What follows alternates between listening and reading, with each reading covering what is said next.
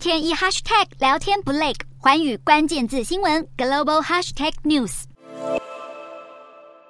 执政已长达十二年，今年又顺利连任的匈牙利总理奥班，以邻国乌克兰战事严峻为由，宣布二十五日凌晨开始进入新的紧急状态。事实上，奥班在二零二零年新冠肺炎春季大流行期间就已经下令全国进入紧急状态。这项行政命令原本将在今年五月三十一日解除，但是奥班却在命令结束前夕又再次实施新一次的紧急状态，让政府能继续在不受国会制衡下行使紧急命令统治国家。而他也在全国声明中强调，世界正面临着经济危机，匈牙利不只要保护人民，也要强化军队。但这些话听起来反而让人更担心。就连匈牙利民众都认为这项举动难以理解，甚至可能还另有意图。其实，匈牙利政府针对新一次紧急命令的发布已有所铺陈。国会才在二十四日修改宪法，允许政府在邻国发生战争或人道主义灾难时，能自行宣布进入紧急状态，扩大执政者权力。而长久以来不断举行示威活动，抗议政府过度专制的匈牙利公民自由联盟，则强烈谴责奥班设法让紧急状态永久化，为自己争取更多时间，限制与剥夺人民的权利。这也让已经经常被欧盟以及北约伙伴指控滥用权力、破坏匈牙利民主的奥班，再次被怀疑是在利用国家资源巩固自身权力。